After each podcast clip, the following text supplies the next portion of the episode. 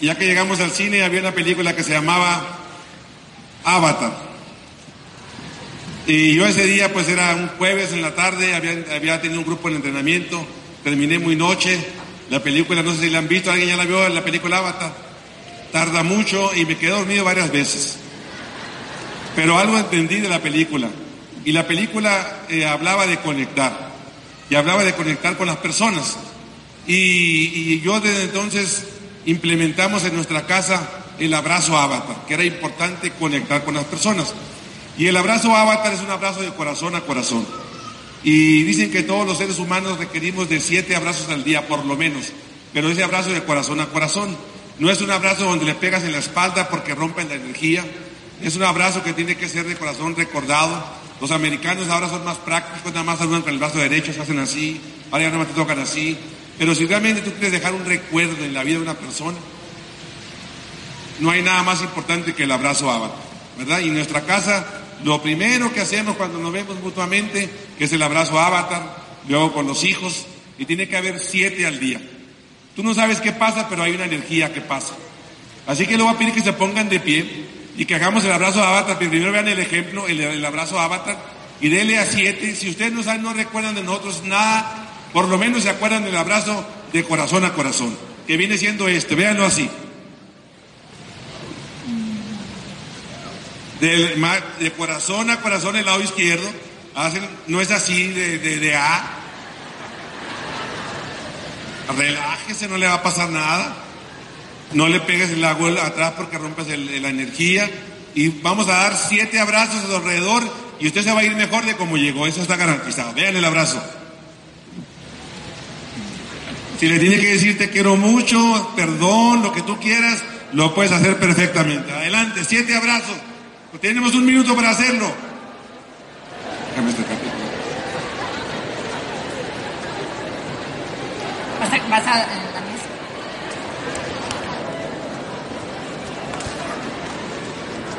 la mañana no hacemos nada, en la, mañana, en la tarde revisamos lo que hacemos en la mañana. Y a veces damos una conferencia de vez en cuando, un fin de semana o las noches. Así que yo voy a recibir a la reina de mi casa.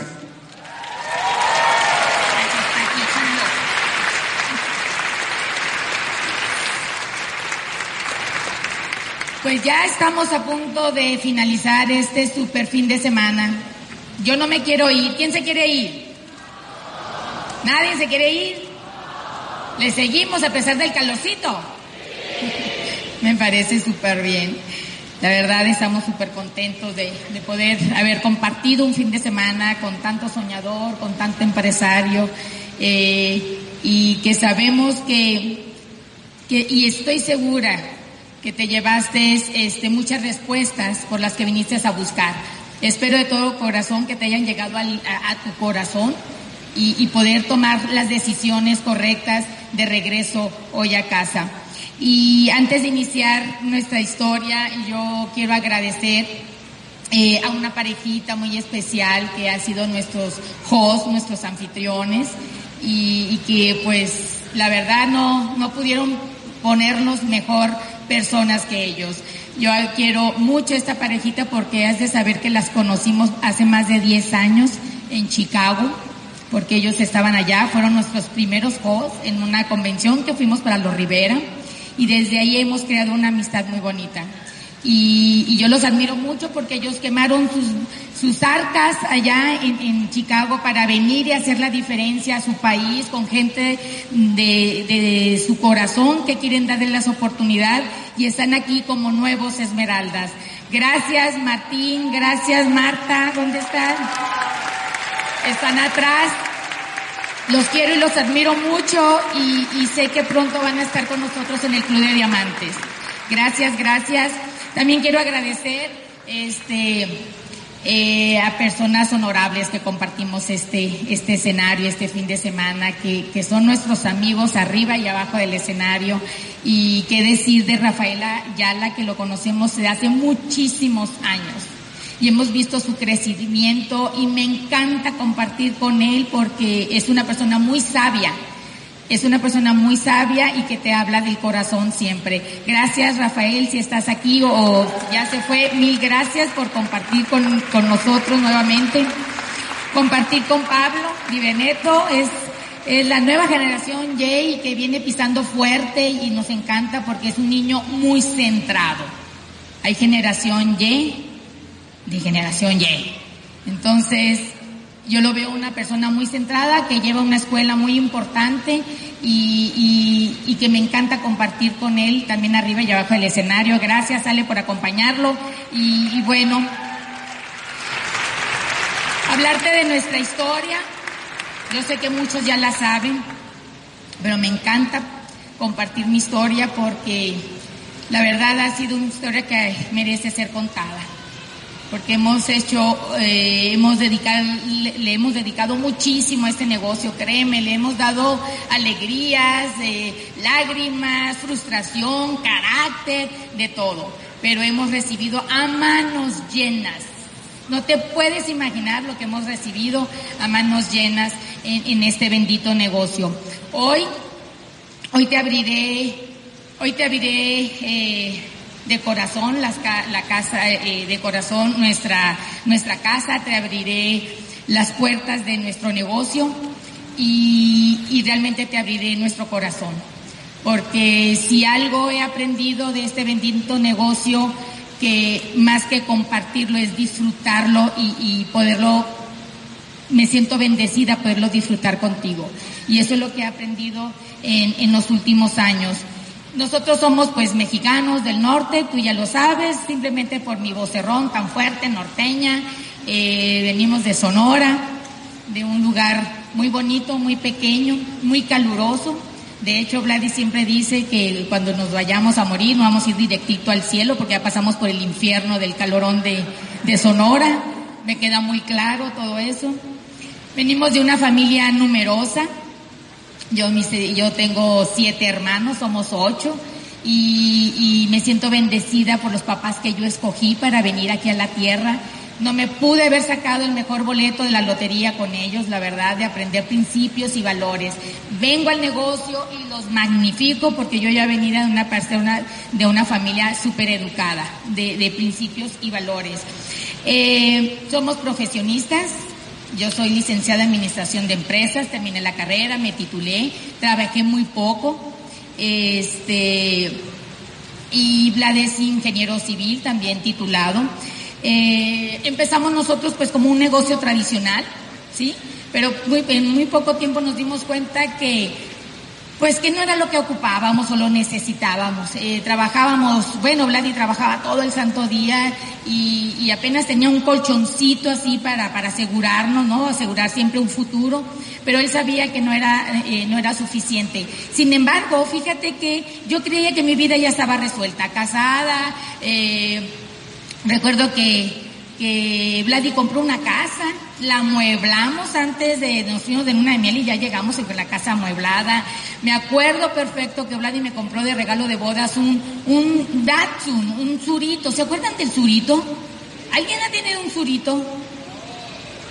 Yo era feliz en ese surito, feliz. Bueno, hasta que después que conocí el BMW, pero, pero ella era feliz, feliz, feliz en ese carrito, te lo puedo asegurar. Lo traía sin impecable. Todavía mis carros, tú te subes y aunque yo tenga tres años con ellos, tú los ves nuevecitos. Soy una perfeccionista para traer súper limpios este, mi auto. El de Vladi no garantizo nada. Eh, y bueno, mmm, eh, decidimos tener familia.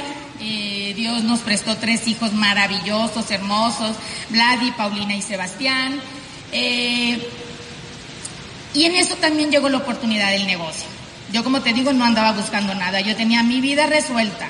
El marido guapo, trabajador, honrado, eh, de familia bien. Yo pues ya casada con mis hijos, o sea, yo, yo mi vida estaba resuelta. Pero sí, Vladi andaba en una búsqueda silenciosa. Siempre el hombre anda en una búsqueda silenciosa, silenciosa de seguridad. Y yo no lo sabía. Entra la oportunidad del negocio y ¿qué crees que hice? ¿Qué crees que hice? Tuve la gran osadía de subestimar ese proyecto de vida. Fíjate nomás. Lo que yo hice, me creía muy inteligente. pero sí fue lo suficientemente inteligente para llevar a Diamante a mi Vlad. Eso, de eso sí, te doy pruebitas. Y bueno, nuestra vida ha sido un caminar hermoso, con piedras que hemos tropezado, pero ha sido realmente eh, una bonita historia para contar. ¿Y por qué nosotros hemos llegado hasta hoy a triple diamante? Pues simplemente porque hemos superado muchísimos retos. Y nos queda por superar más, porque aquí no hemos terminado. Vladimir y Susana Pándura aún no son producto terminado. Triple diamante es un pin más, que nos los creímos y empezamos a trabajar en él. Pero no somos producto terminado. Nos falta mucho por aprender y nada más me emociono, fíjate, me emociono de todo lo que me falta por aprender. Me emociono, me emociono de todo lo que venga, del libro que venga, de, de, las personas con las que voy a contactar, de lo que voy a escuchar. Me emociona mucho, porque yo todavía sé que puedo alcanzar más, sé que puedo aprender más, sé que lo puedo hacer y que lo voy a poder transmitir, que es lo que nos gusta y nos apasiona este sobremanera. Hemos superado muchos, muchos retos. Yo me puedo amanecer aquí todo el domingo. Si tú te quieres sentar conmigo hasta la noche, yo me amanezco. La verdad que sí. El primer reto, el primer reto para mí fue entender que tenía un negocio propio. O sea, yo lo veía siempre como un negocito. O sea, yo lo veía como de productos, de puerta en puerta. O sea, no, no les daba, no les daba realmente el impacto que este proyecto de vida tiene en nuestras vidas. Y me costó mucho entender que tenía que dedicarle todos los días, que era mi plan B, que no me podía dar el lujo de hacerlo un día sí, cuatro no, cuatro sí, un diez días no. No te puedes dar ese lujo porque es tu plan B. Tienes que trabajar más para el plan B, que lo puedas entender. Y es maravilloso caminar y equivocarte y volverte a levantar. O sea, es parte de la esencia del negocio. Lo tienes que dedicar todos los días. Oye, quizá de domingo no doy planes, la gente descansa. Sí, tienes toda la razón, pero tienes mucho que leer, tienes mucho que hablar con tu gente de tu organización. Es parte del negocio, velo como parte del negocio de todos los días. Dedicarle con un libro, con un CD con el que platicas. Otro reto para mí fue hacer el negocio en pareja. Yo antes era una persona perfeccionista, pero al 100. Ya, ya me balconeó este Micharo, ¿verdad? Esa era yo. Y hace un par de años descubrí que eso no me hacía feliz. Y estoy en la mejora continua. Todavía no se me quita al 100. Pero estoy en la mejora continua porque ya estoy consciente que eso no es vida. Eso no es vida. Entonces tener un, un, un negocio en pareja a mí también me costó mucho porque yo era A y Vlad era B. Éramos completamente diferentes, diferentes. Y yo siempre le estaba diciendo, no, es que es mal, mal vestido, mal la corbata. Es que esto dijiste es mal. ¿Cómo te atreves a decir eso? La gente se va a ofender. O sea, era encima de él. Yo no sé la verdad, yo no sé cómo aguantó mi Vlad. Yo creo que me quiere muchísimo. Aguantó mucho. Te lo agradezco, mi Vlad, de donde estés. Y sabes qué comprendí leyendo, escuchando, viendo a la gente. Comprendí que no era momento de, de, de estar en, ¿cómo te puedo decir? No era de competir, era más bien de compartir. Perdí muchos años de mi vida estando compitiendo con mi pareja en el negocio. Y del negocio lo hacíamos en la vida normal, en la vida íntima, en la vida de familia. Competir. Yo me puse a competir. A exigirle que hiciera las cosas correctas, que se vistiera bien, que hablara bien, que esto, que lo otro, que no digas eso porque dijiste.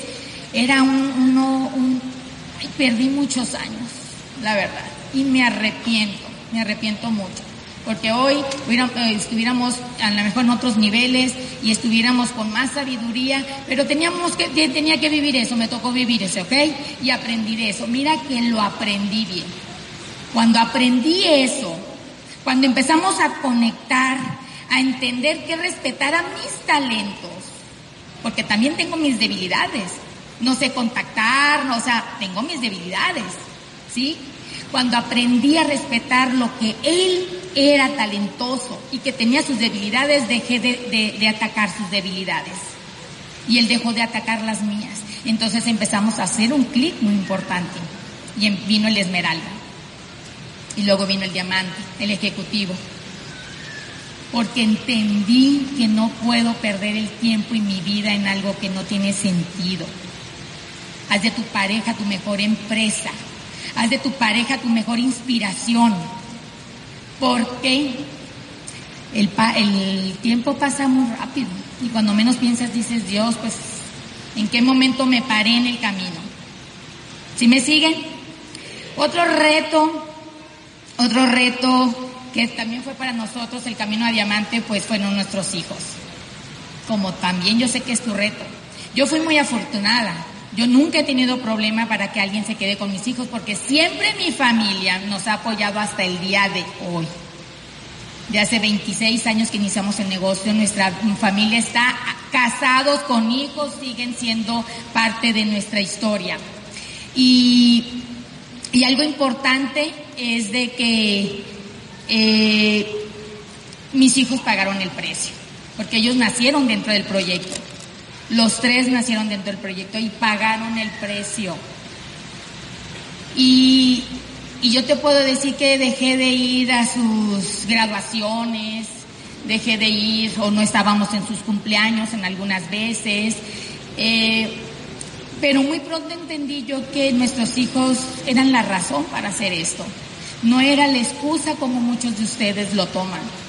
Entendí también que teníamos nosotros la creencia que nosotros estamos para educar y proteger y alimentar a nuestros hijos. Pero ¿sabes qué descubrí? Me llegó al corazón que ellos vienen a la tierra, vienen con nosotros a enseñarnos a evolucionar. Y yo creo que estás en un muy buen proyecto de vida y en un muy buen pretexto para que tus hijos no sean el, no sean el pretexto para quedarte, sino más bien para que tú te evoluciones. Que si tú viviste una vida padre, tus hijos que vivan una vida más padre que la tuya. Que si tú viviste una vida con limitantes, que tus hijos no tengan esas limitaciones que ellos sean los que te hagan crecer, que ellos sean los que te hagan evolucionar, porque cuando venga la recompensa o las mieles del negocio, te aseguro que tus hijos no se van a acordar que los dejaste. Te aseguro que no se van a acordar que en un cumpleaños no estuviste con ellos. Te aseguro que ellos te van a agradecer eternamente el que tú hayas tomado la decisión de cambiar su vida. Te lo aseguro, porque yo lo he vivido. Mm. El reto de la educación. Yo recuerdo que hice mi examen profesional y así agarré todos mis libros, mis cuadernos, mis apuntes y los doné. Yo ya no quise saber más de educarme. Ya no quise saber más de educarme. Entres a este proyecto de vida y más licenciada ni más ingeniero sabe nada. Empezamos de cero. Y me costó mucho, me costó mucho volverme a disciplinar en la lectura, en, en, en, disciplinarme me costó mucho. Leer los libros, de lo cerraba, hice trampa, te lo confieso, hice trampa.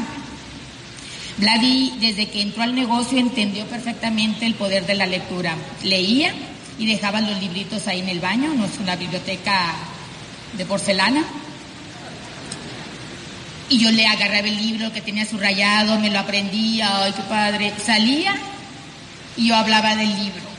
Entonces, wow, Susana, estás bien preparada.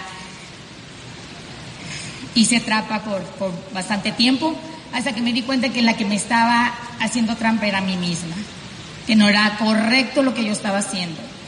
Que aunque yo leyera y podía entender lo que estaba leyendo para poderlo explicar, no era sincero, íntegro de mi parte. Y yo me empecé a sentir mal cuando tomé conciencia de eso. Y a partir de ahí empecé a leer por mi propia cuenta. Dame mi libro para mí, yo lo voy a subrayar. Y empecé a hacer del libro Antes, como era perfeccionista, ¿se acuerdan que les dije? Entonces las así, bien derechitas, bien subrayado todo. No me lo dobles, por favor, o sea, así, derechito. Hasta que un día el libro me habló, me dijo, ¿sabes qué? Ráyame, dóblame, o sea, tírame, o sea, pero aprende y aplica. Y también lo entendí. Y nomás dieras mis libros ahora, como los subrayo, todas las, las cosas que le, yo creo que va, va, a valer mucha lana esos libros que tengo bien guardados, de todo lo que tengo impreso, de lo que yo pienso, de lo que yo siento. Y aprendo y ahora estoy emocionada de todo lo que he aprendido. Como te digo, no soy producto terminado, me falta mucho, mucho, mucho por leer. Me quiero, no quiero que me voy a morir, no voy a alcanzar a leer todos los que me están esperando ahí, la verdad. Hay mucha información, la sabiduría está en el universo para todos. Tú nomás jala tu manita y agárrala. Está para ti, está para ti. Si por alguna razón de tu vida decides abandonar por lo pronto el proyecto, que no es tu momento porque es válido, no dejes de prepararte, no dejes de educarte. Compra los libros, vete a la biblioteca, pide los prestados, sácale copias, lo que tú quieras, pero no dejes de prepararte, porque la sabiduría es para todo mundo, para pobres, para ricos, para todo mundo, para profesionistas, no profesionistas, es para todo mundo. Y si de algo te vas a llevar de aquí, llévate esa sabiduría, de que tú tienes ese poder de aprender. Y aprender es lo mejor que te pueda pasar aquí en la tierra.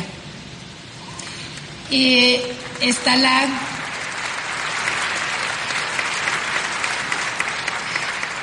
el reto del liderazgo. No es fácil ser un líder. Te tienes que ganar ese derecho, ese, ese cuadro de honor. Te lo tienes que ganar con tus acciones, con la forma de cómo piensas, de tu actitud. Te lo tienes que ganar. Y eso lo tienes que aprender. Hay unas cosas que podemos liderar fácil, que se nos puede dar a cualquiera fácil pero te tienes que educar, te tienes que preparar. El ser líder, el ser líder es una carta de presentación para toda la vida, es una carta de trascendencia para toda la vida y no es fácil. Te tienes que preparar mucho, porque este negocio es de personas, como ya te dije en mi plática pasada, es de personas. Y tú debes de tratar a las personas como a ti te gustaría que te trataran. Así de sencillo. No hay muchas cosas que inventar. Haz por las personas lo que a ti te gustaría que hicieran por ti. Es una clave de oro y funciona aquí en China y en todas partes. Tienes que educarte para ser un gran líder. Tienes que educarte. Y ese también fue un gran reto para nosotros. Y lo vivimos. Y nos hemos equivocado mucho, pero hemos aprendido la lección. Eso es lo más importante. Y por eso después empezamos a celebrar. Empezamos a celebrar cuando se vinieron los pines, empezamos a celebrar cuando entraba un producto nuevo y luego empezábamos a celebrar porque entraba gente nueva y celebrábamos cuando alguien alcanzaba un pin importante y celebrábamos cuando alguien nos hablaba, alcancé la meta y empezábamos a celebrar que empezábamos a hacer los eventos más grandes y, con mucho más gente. Y empezábamos a celebrar y a celebrar y a celebrar y a celebrar. Hasta que hace siete años, cinco meses, dejé de celebrar. Para Vladimir y Susana Pandura se acabó la celebración. Nuestro hijo mayor, recién cumplidos 18 años, pierde la vida en un accidente de automóvil. Dios nos puso en esa situación y no fue negociable. Dios nos puso de rodillas y la celebración se acabó en casa. Pero algo que habíamos aprendido en el negocio era el poder del agradecimiento. Y pudo más el poder del agradecimiento que el dolor que podíamos tener nosotros por nuestra pérdida empezamos a agradecer de haberlo tenido con nosotros por más de 18 años.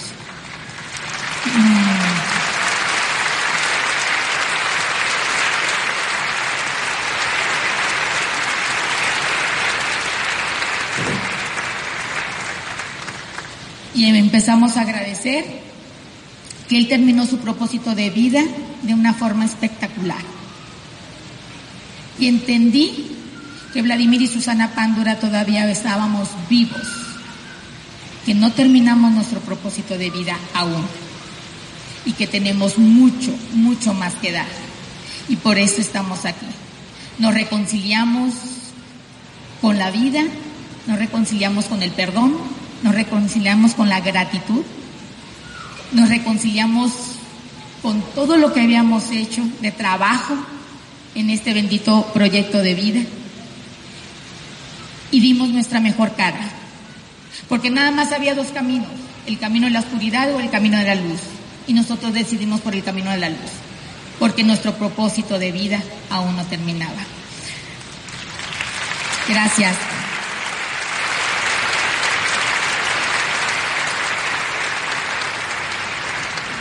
Por eso estoy aquí, en el nombre de nuestro hijo, en, en su honor, de que estamos para celebrar la vida. Y decidimos celebrar la vida, que estamos vivos.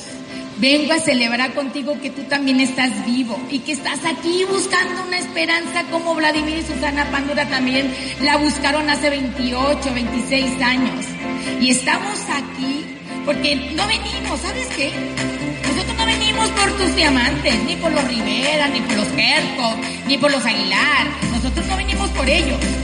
Nosotros vinimos por cada uno de ustedes que están aquí sentados, porque vengo a pasarte la estafeta, a decirte, aquí está, tómala.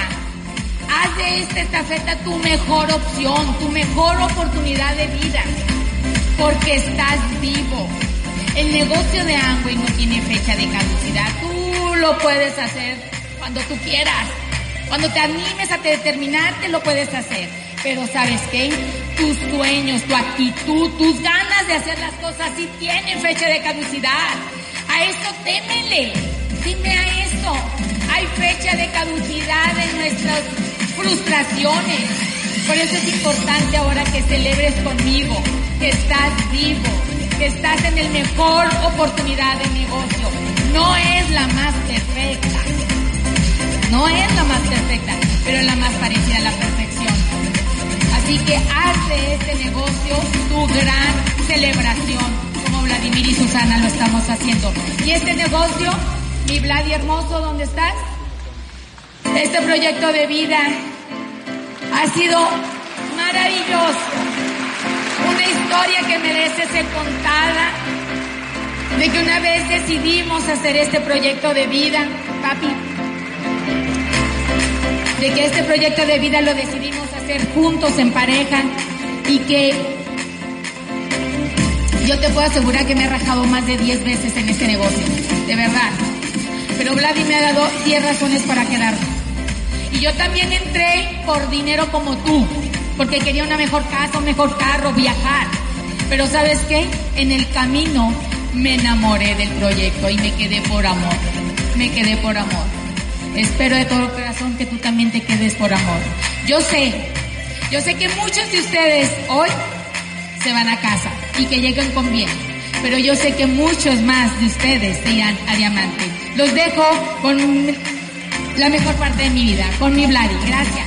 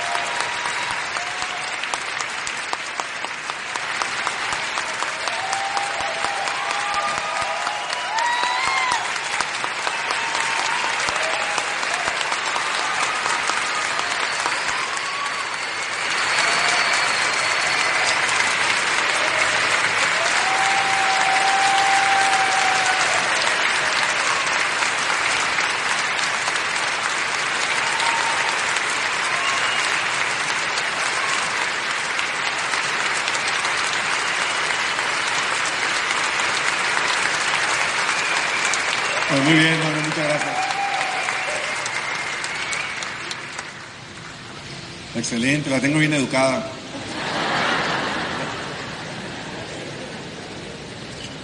Todo se lo debe al coach.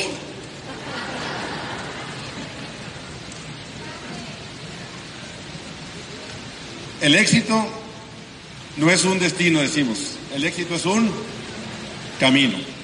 ¿Verdad? No se llega al éxito, se camina el éxito. Lo repetimos muchas veces, pero a veces no lo concientizamos. Decimos que el éxito no es un destino, es un camino.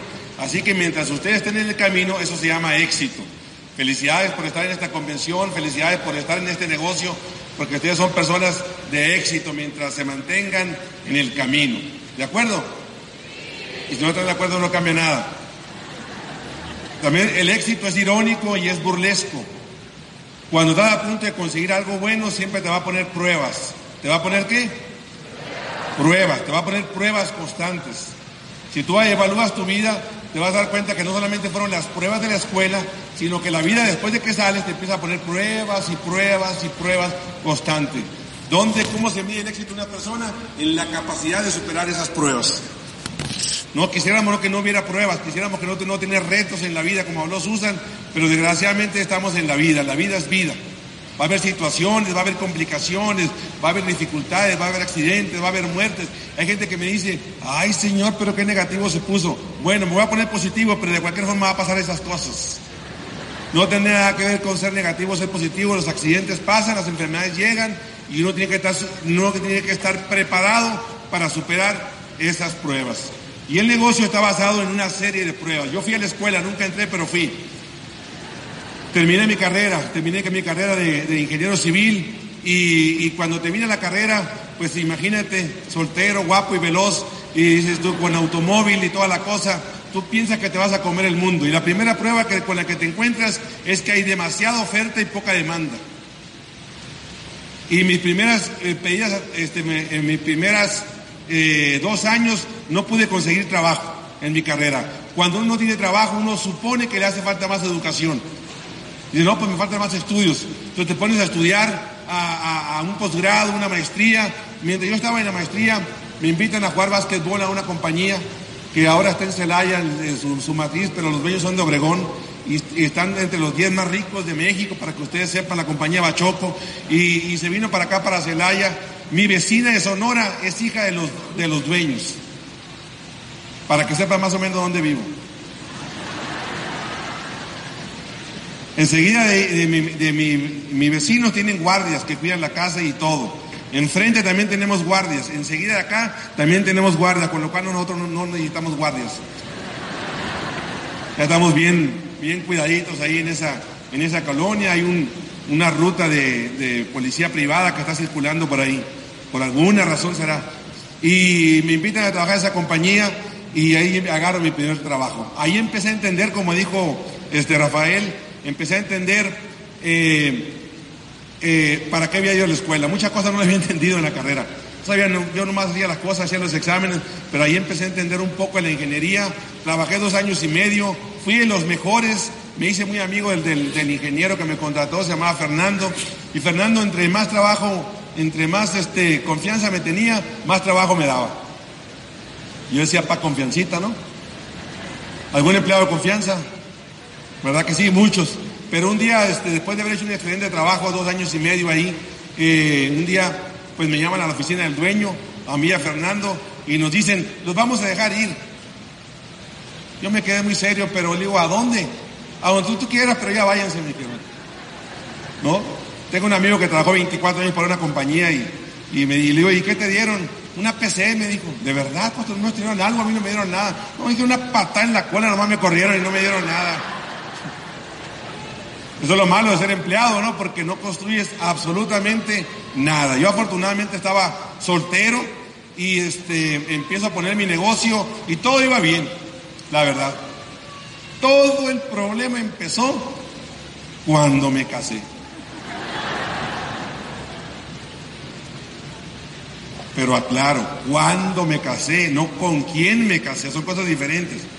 No, cuando me casé, porque ahí vienen las situaciones, vienen los retos. La vida te pone qué? Otra prueba. La vida te pone qué? Una prueba. Ahora entras en un matrimonio donde son diferentes personalidades. Dice Susan que era perfeccionista. Era, ¿cómo que era? ¿Le gusta la perfección? Chécale. Ay, ay, ay.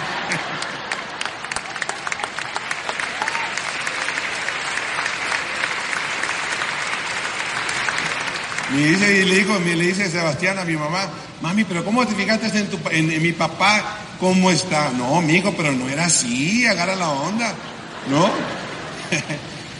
Uno lo ve en fregadón ya, pero no, quiero, quiero que era, era un monumento, dijo un amigo. Monumento. Y cuando uno se casa, el problema es que cuando uno se casa, nada más cambia de mamá. A ver, levanta la mano los que ya cambiaron de mamá.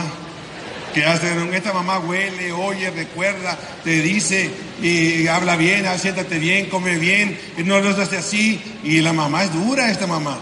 ¿Qué horas son estas de llegar? ¿A dónde te fuiste a comer? ¿Por qué te fuiste a comer? Y una serie de cosas. es cambiar de mamá. Una vez me viene a una reunión de puros hombres y dice el Señor, a ver, todos los que sienten dominados por su mujer, vénganse para acá. Y se queda uno sentado, ¿y tú por qué no te mueves? Pues a mí mi mujer me dijo que no me moviera del lugar y yo no me muevo Él estaba bien dominado por su mamá. Bueno, pues entonces este, empieza la, situación matrimonial. Dicen que los primeros 100 años nada más son difíciles, de ahí en adelante todo es fácil, ¿verdad? Y este, no tienes un manual para, para estar con tu mujer, no hay nada que te diga cómo, cómo llevar las cosas, y entonces empieza la, vida pues, matrimonial. Y no tenía grandes deudas, solamente día la casa, carros, tarjeta, mueblería, luna y miel fue inolvidable, esa de que viaje ahora y pague después. O sea, eso es eh, medio difícil. Y entonces yo empecé en la búsqueda. La palabra clave es, la palabra es la búsqueda. Hay un dicho que dice que el que busca, encuentra, el que busca, encuentra. Yo andaba buscando y, y en esa búsqueda un día me invitan a una reunión y caigo a la reunión y estábamos cuatro señoras y yo. ¿Cuántos estábamos ahí? Cuatro. Vimos lo mismo, exactamente vimos lo mismo, nos dieron la misma explicación. Lo que pasa es que la señora no andaba en ninguna búsqueda, yo sí andaba en la búsqueda y como me explicaron y andaba en la búsqueda, me metí al negocio. ¿Ok? Me metí al negocio. Me meto al negocio.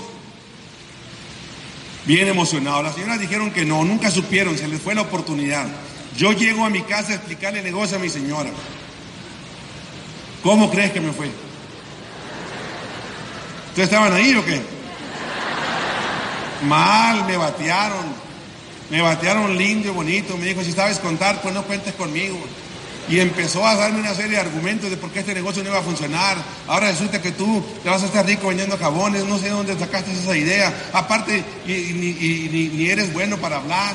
Y me empezó a dar una serie de, y eres tartamudo, y yo no sé cómo le vas a decir a la gente explicándole este negocio, me imagino. ¿Les he contado la historia del tartamudo? ¿Nunca le contado? Pues es la que les estoy contando, mi hijo. Esa es mi historia, pues.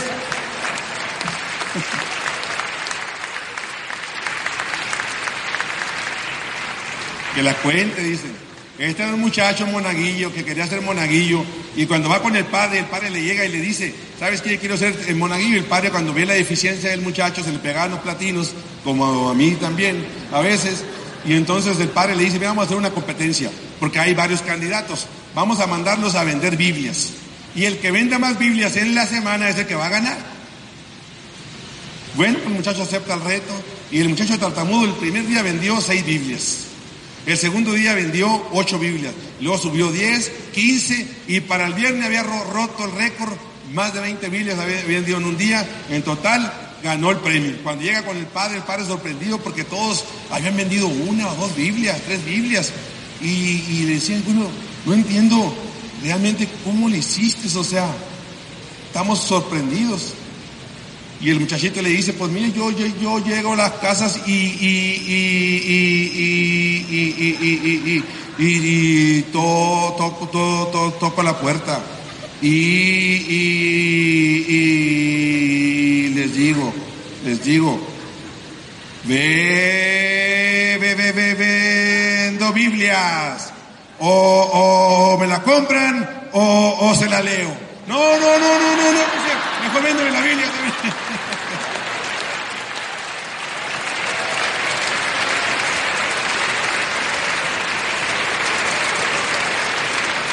Entonces llegaba con la gente y yo le decía, o, o, o, o se mete conmigo en el negocio o, o se lo vuelvo a explicar. No, no, no, no, no, me decían, me meto contigo, está bien. Esa debilidad la hice fortaleza. La hice una fortaleza, empecé a crecer en el negocio y me viene una buena prueba. Me viene una prueba porque entonces me viene la primera convención. Y le digo a mi mamacita, yo ya tengo el teléfono mamá Susan, voy a ir a la convención. me dijo, ya te dije, si sabes contar no cuentes conmigo. Le digo, pero vete, me dijo, y cuando venga ya sabes cómo te va a ir. Como dicen las mamás. Pues yo le dije, bueno, pues me voy a ir y ya pues, pues después averiguo cómo me va, ¿no? Y me voy a la primera convención. Yo en la convención vi algo diferente. Vi cosas que antes no había visto, vi muchísima gente, vi familias, vi emociones, vi energía, vi familias triunfar como César Picharro Rivera reconocidos como nuevos diamantes y, vi algo que yo antes no había vivido en una convención. la convención me atrapó. Yo no necesité más convención y yo dije, ¿sabes qué? Aquí hay gato encerrado. Aquí hay algo muy bueno. Aparte los oradores hablaban de éxito, hablaban de comunicación, hablaban de autoestima, hablaban de, pues, de, triunfar en la vida, de libertad, de prosperidad. Y a mí eso de la abundancia me gustó. Y hubo un orador que dijo, si no estás aprendiendo, estás muriendo. Yo me puse a pensar que era lo que yo leía. Y yo leía menos que el Peña Nieto para que tengas una idea. Porque que tan fregado estaba. Así de fregado estaba.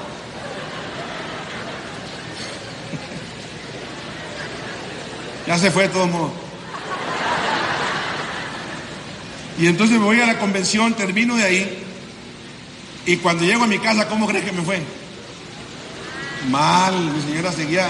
Una mujer cuando se le mete una idea en la cabeza, es más fácil arrancarle la cabeza que la idea. Es más fácil. Mucha gente me pregunta, ¿y cómo le hago para cambiar a mi esposa? ¿Cómo le hago para cambiar a mi esposa? Le digo, uh, si tuviera la fórmula, ya me hubiera hecho rico con esa fórmula, vendiendo la fórmula cómo cambiar a alguien. A la única persona que puedes cambiar es a quién? A ti mismo. Tú no puedes cambiar a nadie. Quizás en, el camino de tu ir a tu éxito, en quizás vas a brillar y va a haber gente que se te va a pegar, pero va a haber misterios que tú no vas a entender por qué la gente no te sigue. ¿Qué vas a hacer con ellos? Al baúl de los misterios. Tú quisieras ayudar a todo el mundo, pero no todo el mundo está dispuesto. No todo el mundo está listo para arrancar. No todo el mundo va a poder ser diamante. No porque no se pueda, porque la gente no quiere, no tiene la mente abierta, ¿no? Y ese es, este, yo entendí que mi esposa estaba enojada, pues yo la seguí. Y la vida me puso una prueba porque empezamos a tener más retos, más diferentes. Pero cuando ella vio el cambio de actitud, cuando vio que empezó a leer, empecé a leer, que realmente solamente estaba buscando eh, la prosperidad para la familia, solamente estaba buscando un plan B, estaba futureando. El secreto del éxito es agarrar el futuro y ponerlo en el presente. Ese es el secreto del éxito, busca hasta dónde vas a llegar y pásalo al presente. Yo me empecé a emocionar por todas las historias de éxito que empecé a escuchar, pero la vida me puso realmente una prueba con mi esposa, ¿no? Y la pudimos realmente superar. La vida tiene qué? Pruebas. La vida tiene pruebas constantes. Hay una tribu en Oklahoma.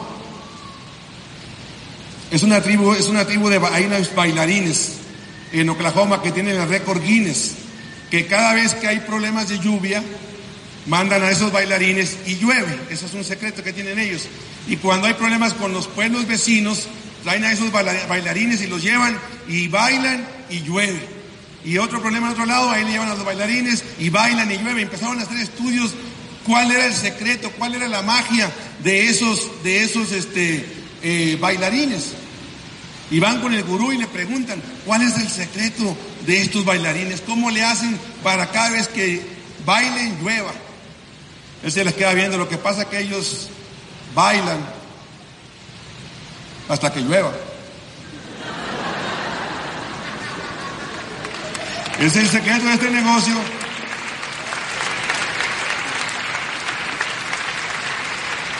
¿Cuál es el secreto de este negocio? Bailar hasta que llueva. El juego no se acaba hasta que yo gane. Sigan bailando. Es el secreto de la mayoría de las personas. Y yo, pues, yo seguí con mi, mi, mi esposa, se negó al negocio, pero yo seguí adelante. Vamos a hacer una historia, una historia breve, una historia realmente corta Y un día calificamos Esmeralda. Un día calificamos Esmeralda. México entró en crisis, entró en la devaluación financiera, el efecto tequila, los líderes empezaron a, tener conflictos entre ellos, México no estaba preparado para crecer, había muchas situaciones en el mercado, AMPE tampoco quizás estaba eh, en el mejor momento para hacer el negocio, no le había puesto la atención a México y en México, en México empezó a caerse, caerse el negocio. Y la vida nos puso una prueba porque al ver que todo el mundo se iba, tú dices, pues ¿qué hacemos? O sea, ¿para dónde agarramos? Y en lugar de correr igual que todos los demás, pues empezamos a educarnos, empezamos a estudiar los mercados, empezamos a aprender, envíamos y veníamos a Estados Unidos, no crecía, la vida nos estaba poniendo pruebas. Había noches donde yo agarraba carreteras, me quedaba dormido en, en la carretera y decía, ¿estaremos haciendo bien este negocio? Pero yo me di cuenta del efecto Corea, el efecto, el, efecto en otros países donde había subido, había caído y siempre se levantaba, siempre me iba la lógica, la intuición, siempre mi mente la trasladaba a las convenciones, a las personas que tenían éxito. En México este, se dejaron de hacer convenciones y así que nosotros no dejamos de ir a convenciones porque decidimos irnos a los Estados Unidos a hacer convención. Parecía que no pasaba nada, pero estaba pasando algo interno, se estaba, este, estaba alimentando el gigante. El cerebro es un músculo que hay que entrenarlo y hay que educarlo. Mientras tú no lo eduques, no se fortalece. Es como un músculo, dejas de aprender, dejas de estar fortaleciendo. Por eso es importante la continuidad. ¿Quieres tener en, buena condición física? Pues hay que hacer ejercicio todos los días y vas a tener buena condición. Lo mismo pasa con la mente. Hay que estarla educando. Muchas veces nos dijeron que el juego era mental y uno no se la cree. Pero realmente el juego es mental, somos seres de energía, atraemos, dependiendo en qué frecuencia te muevas, en qué frecuencia te muevas. Muy seguido decimos, ay, pero no me lo va a creer mi líder, pero en todo el día no he comido nada. Y le digo, ¿y ya, ya leíste? No, pues tu mente tampoco ha comido nada ese día. No puedes permitirte un solo día de dejar de leer hasta que se te forme ¿qué? Un hábito. Un hábito de estar leyendo. Bueno, buenísimo. Y escuchando para que estés en estado realmente de poder. Y la vida nos puso una prueba en, el, Esmeralda. Nos aguantamos. Pasaron algunos años. Después calificamos diamantes. Fuimos reconocidos en los Estados Unidos como nuevos diamantes. Calificamos diamante fundador, hicimos una carrera espectacular, diamante ejecutivo, diamante ejecutivo fundador, diamante en los Estados Unidos, diamante fundador. Y como te digo, Susan, diciembre de, del 2011 estábamos calificando nuevos dobles diamantes. 2011, ubícate, en Toronto, Canadá. Menos de un mes después, ah, un menos de un mes después, nuestro negocio estaba en la cúspide, estábamos en la gloria, habíamos salido en todas las revistas de Amway, habíamos salido en las revistas de, en Sonora como personas de éxito y de estar en la cúspide la vida nos pone una gran prueba. Un menos de un mes después nos ponen de rodillas. Tenemos la pérdida de nuestro hijo. Y no solamente perdimos a un hijo, perdimos los sueños, perdimos las ilusiones, perdimos la energía para hacer este negocio. Perdimos, como dijo Ayala, perdimos el, el, el, el ímpetu, como dice el, la inercia de hacer este negocio. Y empezamos a luchar contra nosotros, la vida nos estaba poniendo una gran prueba y empezamos a, a cuestionar muchas cosas. Yo llegué a pensar por qué la vida nos ponía esa prueba y por qué a nosotros. Y yo decía, no, no se vale, porque habíamos hecho el bien a mucha gente y la vida nos estaba pagando con este precio.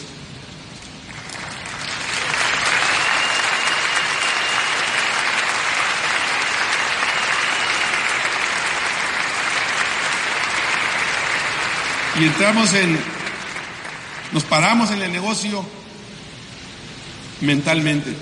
Salimos del negocio mentalmente, entramos en un luto y la prueba no la podíamos superar, pero entramos después en una racha perdedora. No solamente perdimos a nuestro hijo que se fue y los que quedamos sufriendo son los padres, los abuelos, los tíos, los hermanos. Y Empezamos en esa racha perdedora cuando estábamos en luto, pleno luto, un grupo de, falsos amigos se acercan a nosotros, nos dicen que nos van a dejar, que porque nosotros ya éramos millonarios y no estábamos preparados y no íbamos a superar esta prueba. Nos dicen, ¿sabes qué? Háganse para un lado ustedes porque nosotros vamos a correr mucho más rápido que ustedes. Nos dañaron emocionalmente. No solamente perdíamos un, un hijo, perdíamos a una serie de amigos que le habíamos invertido tiempo y vida. Y esto nos dolió emocionalmente. La vida nos puso una gran prueba. Nos hundimos de nuevo otra vez. Al poco tiempo vino la enfermedad de mi suegra, volvimos a perder la vida y mi suegra terminó yéndose. Después vino la hermana de mi, de mi esposa y también a sufrir una enfermedad y la vida nos estaba poniendo una prueba, nos puso en racha perdedora constante. Y perdimos de nuevo. Pasaron, mi amigo, siete años para superar estas pruebas. Siete años.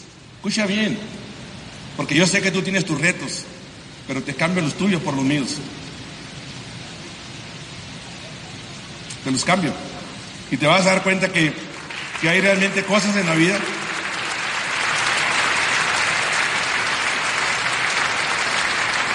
Hay cosas en la vida que no, que no, no, podemos, no tenemos un, comparar la, la, la ida de un hijo.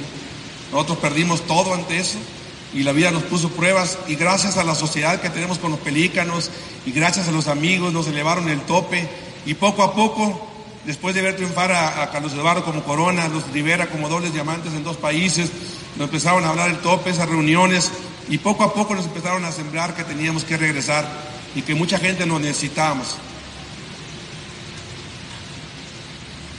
Y hace un año, después de siete años, decidimos volver a empezar. Y dijimos que necesitamos para irnos a triple diamante. Nuestro negocio estaba sólido porque nunca, nunca dejamos de calificar el doble. Pusimos otra vez lo mismo que hicimos la primera vez, empezamos a poner otra vez fechas, poner metas, a poner todo, a empezar otra vez de nuevo porque la vida nos había tumbado, nos había puesto de rodillas. Pusimos y entendimos que el barco no estaba diseñado para estar en el muelle, el barco estaba diseñado para estar en alta mar. Fuimos diseñados para ganar, para triunfar, para estar en la lucha, para estar creciendo, evolucionando. Entendí eso, pusimos las fechas, llegan mis hijos y se piensa, me dice mi hijo Sebastián, mi hija Paulina, se acerca el papi y me dice, tenemos una fecha para el triple. Pero es en serio, me dice, sí, hijo, vamos en serio en el negocio. Las cosas empezaron a pasar, la gente empezó a aparecer. Cuando una persona se compromete, cuando una persona pone, una fecha, las cosas empiezan a pasar. Puertas se abren, personas te llaman, personas que estaban escondidas empiezan a aparecer y mágicamente empiezas a construir tu nuevo nivel. Y calificamos en 7, 8 años, oye bien, no triple diamante, calificamos tres líneas más nada más con lo cual nos fuimos a triple diamante. Y ese es el, camino de nuestro. Solamente en 7, 8 años no fue gran cosa.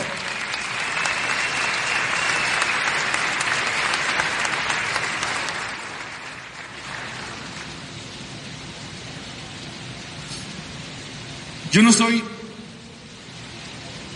¿cómo te explico esto? No soy una persona que que traiga relojes. Ni soy una persona que tenga anillos, ni tengo cadenas. Creo que voy un poquito más para allá que esas cosas materiales. Y, la verdad que, ¿cómo explicarte? No tengo imágenes que presentarte. No tengo autos que demostrarte, viajes que presumirte. No tengo ninguna imagen que demuestre que somos una persona de éxito. No tenemos nada que enseñarte. Me gustaría a mí ganarte tu respeto por ser unas personas que la vida les ha puesto muchas pruebas y que han tenido la capacidad de superarlas. Me gustaría ganarme mejor este respeto tuyo.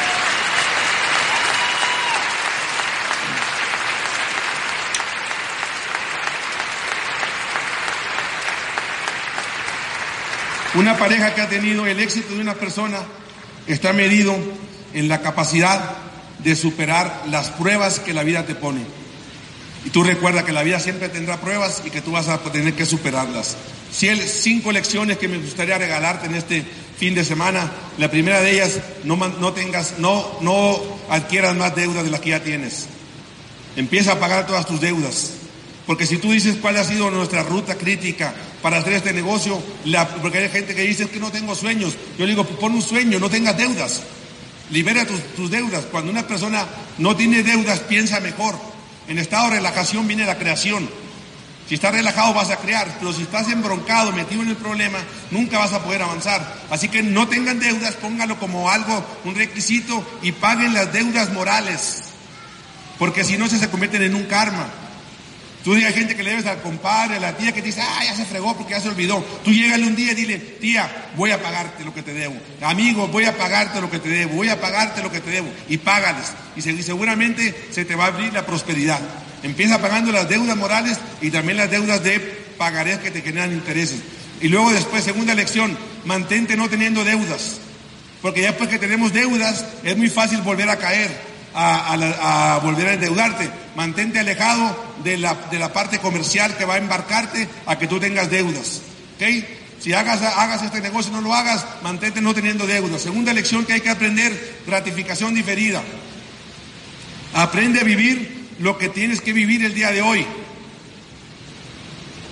Todo aquello que te genere dolor momentáneo te va a dar placer permanente. Lo que te genere placer momentáneo te va a dar dolor permanente. ¿Qué tienes que hacer? Aguántate un poquito. Aguántate un poquito. No esperes a comprar cosas para impresionar a otros. Se llama status pelatus. Yo tenía dos autos, tenía, y, cuando me di cuenta de, la gratificación, los dos autos los debía. Le dije a mi esposa, ¿sabes qué, mamacita? Vamos a tener que vender uno. ¿Y hace el de quién? No le gustó. Pero ahora tiene dos, dos, tres carros para disfrutar y para venir, para ir y venir. ¿Por qué? Porque supo aguantar en su momento, dolor momentáneo. Y eso te va a dar placer permanente. Tercera cosa que tienen que este, eh, entender, ahorren hoy en la escasez. Si pueden ahorrar en la escasez, van a poder ahorrar en la abundancia. Es un secreto de, de, de, todo el mundo. Hay gente que me dice, ay, no, mejor yo cuando haga ejercicio, cuando baje de dieta, cuando baje de peso, hago ejercicio. No, mi hijo. Primero se hace ejercicio y luego se baja de peso. Ahorren en la escasez un 10, un 15%, aunque le deban a, la gente. Dinero llama dinero. Eh, seguido escuchamos frases como que el rico se hace cada vez más rico en épocas de crisis, el pobre se hace cada vez más pobre en, en época de crisis. Pues sí, eso es real, eso es real, el rico se hace cada vez más rico porque se disciplina, porque se educa, porque estudia, porque aprende, y el pobre no se educa, no ahorra nunca para ni, los buenos ni los malos tiempos. Así que empiecen a ahorrar porque el dinero llama, dinero llama dinero. Cuarta lección, este negocio te va a dar opciones. Así que si aprendes a aguantar en la vida, yo no quisiera vendértelo como libertad financiera, pero sí te va a dar opciones para elegir, elegir a dónde ir, qué hacer, con quién estar. Nosotros decidimos por opciones venirnos a vivir a Querétaro. Y no tuvimos que dejar nuestro negocio de Sonora, no tuvimos que vender nuestra casa porque el negocio te da opciones. Bueno, buenísimo. Buenísimo. Si tú quieres seguir trabajando como, como Hugo, que es un excelente, excelente este, doctor, pues bueno, está bien. Es una opción de él, es una opción de elegir. Estudió una profesión, es de los mejores, pues está bien que lo haga. Pues también tiene la opción de hacer diamante, sí o sí. Puedes ser bueno en todo, en todo puedes hacer dos, tres cosas, no necesariamente. Y lo última, una última lección es que la vida eh, el, negocio te va a ofrecer libertad. Y la libertad se mide, es una elección, la libertad se mide por el número de días que tú puedes dejar de trabajar y seguir viviendo. Así se mide la libertad. Entonces decimos, decimos, vivimos en un país libre. No, mi hijo, no vives en un país libre. Tú te haces libre. La libertad es una opción, es un derecho, pero hay que ganársela. ¿Sí están de acuerdo? Sí, se habla de la libertad política, pero no se habla de la libertad económica. Eso tú te responsabilizas.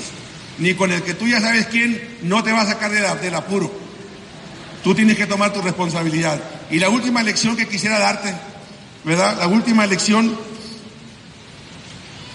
es que la vida te va a poner qué? La vida te va a poner qué? Pruebas.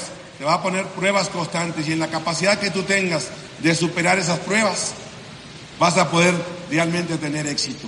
Una vida, una vez, termino con esta historia, una vez hicieron una, una, una prueba con un oso.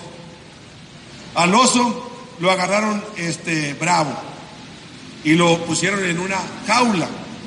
Lo pusieron en una jaula. Por un lado le pusieron un lugar donde dormir y por un lado le daban de comer. Y el oso cada vez que alguien llegaba era, era furioso, estaba furioso. Y entonces le daban de comer y cuando le daban de comer el oso quería tumbar las rejas, querías, ah, le daban y le daban de comer. Y el oso se, se, enojado cuando se iban, se iba y se acostaba y al siguiente día cuando le daban de comer volvía a correr y le tumbaba y le quería tumbar las rejas y le daban de comer. Luego se iba a su, a su casa, perdón, a su cama y de su cama se iba a, cada vez a su trabajo, o oh, perdón, a donde le daban de comer.